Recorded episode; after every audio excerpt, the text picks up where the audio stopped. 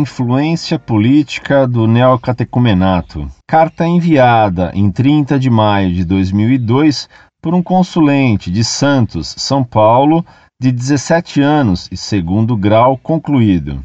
Senhor Orlando Fedeli, sou um adolescente que gosta muito de história, especialmente de temas ligados à religião. Li recentemente um livro que falava sobre o neocatecumenato, assim como outros movimentos similares. O nome do livro é Armada do Papa, e ele atacava a forma de organização destes movimentos e dizia inclusive que eles possuem apoio total e irrestrito do Papa, além de serem acusados de processos de lavagem cerebral e até de um certo terrorismo teológico, visando a total obediência e o não questionamento dos valores do movimento.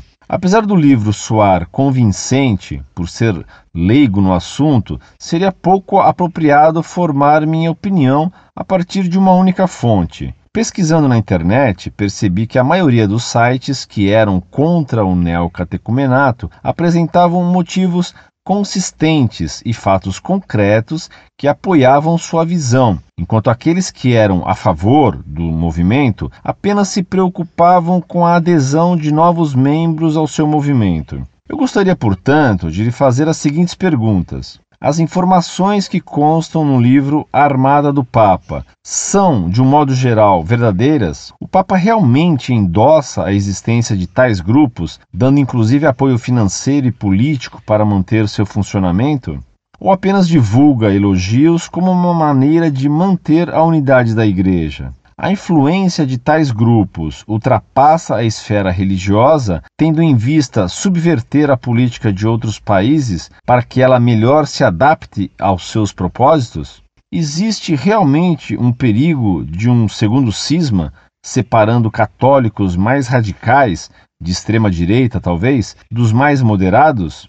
E, finalmente, tais grupos são realmente sociedades secretas, uma espécie de maçonaria cujas informações são inacessíveis aos não iniciados no movimento? Todas essas perguntas são dúvidas sinceras, sendo nenhuma delas capciosa ou irônica. Imagino se seria possível a divulgação de algumas apostilas secretas do neocatecumenato, de modo que um estudo comparativo por parte dos interessados, como eu, fosse possível. Obrigado pela atenção. Prezado Salve Maria, perdoe-me por demorar em responder a sua carta tão bem escrita. Você parece ser muito bom estudante, parabéns. Se demorei a lhe responder é porque fiquei um mês num sítio sem acesso à internet. Ainda não li esse livro escrito por um autor bem suspeito. Disseram-me que ele apresenta alguns documentos verdadeiros. Não quero dar uma visão de um livro que ainda não li, e só pelo que eu ouvi dizer dele. É certo que esses movimentos contam com o apoio do Papa atual, o que não é absolutamente garantido pela infabilidade pontifícia. A simpatia do Papa por um autor ou por um movimento não está incluída no carisma da infabilidade petrina. Não existe uma simpatia ex-cátedra, em que pese isso aos neocatecumenais. Não me surpreenderia se provassem que tais grupos têm repercussão na esfera política. É óbvio que eles têm uma certa visão do mundo e da sociedade, Seria de estranhar que não tivessem uma visão e, portanto, uma atuação, pelo menos indireta, na política. É também muito comum que existam graus nesses grupos. No neocatecumenato, o segredo é lei, e eles mesmos dizem que seus membros têm que passar por uma verdadeira iniciação que leva anos. Que estamos em grave e iminente risco de cisma, não há dúvida. Ainda no ano passado, quando saiu a lista dos novos cardeais de João Paulo II, e nessa lista não constavam os nomes de Lehmann, presidente da Confederação dos Bispos da Alemanha, e de Casper, líder da nova teologia modernista, os bispos da Alemanha ameaçaram separar-se de Roma. E com o apoio do governo alemão, exigiram a nomeação de Casper e Lehmann para o cardinalato.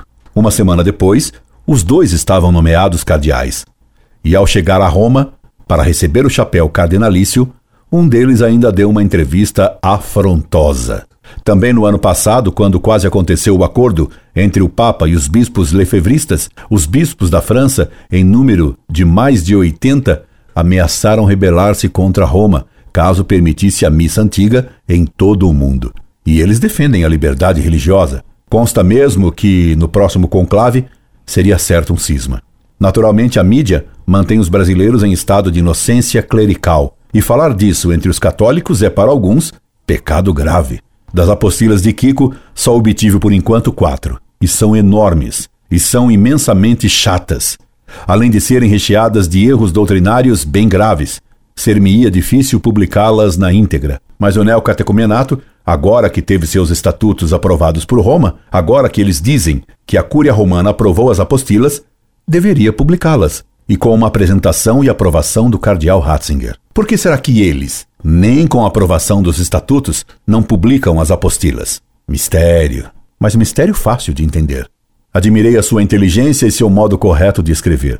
Além do que, você tem interesses bem elevados e incomuns para um moço de 17 anos. Gostaria de conhecê-lo e teria prazer que você participasse de algum curso da Monfort. Incorde Jesus Semper, Orlando Fedeli.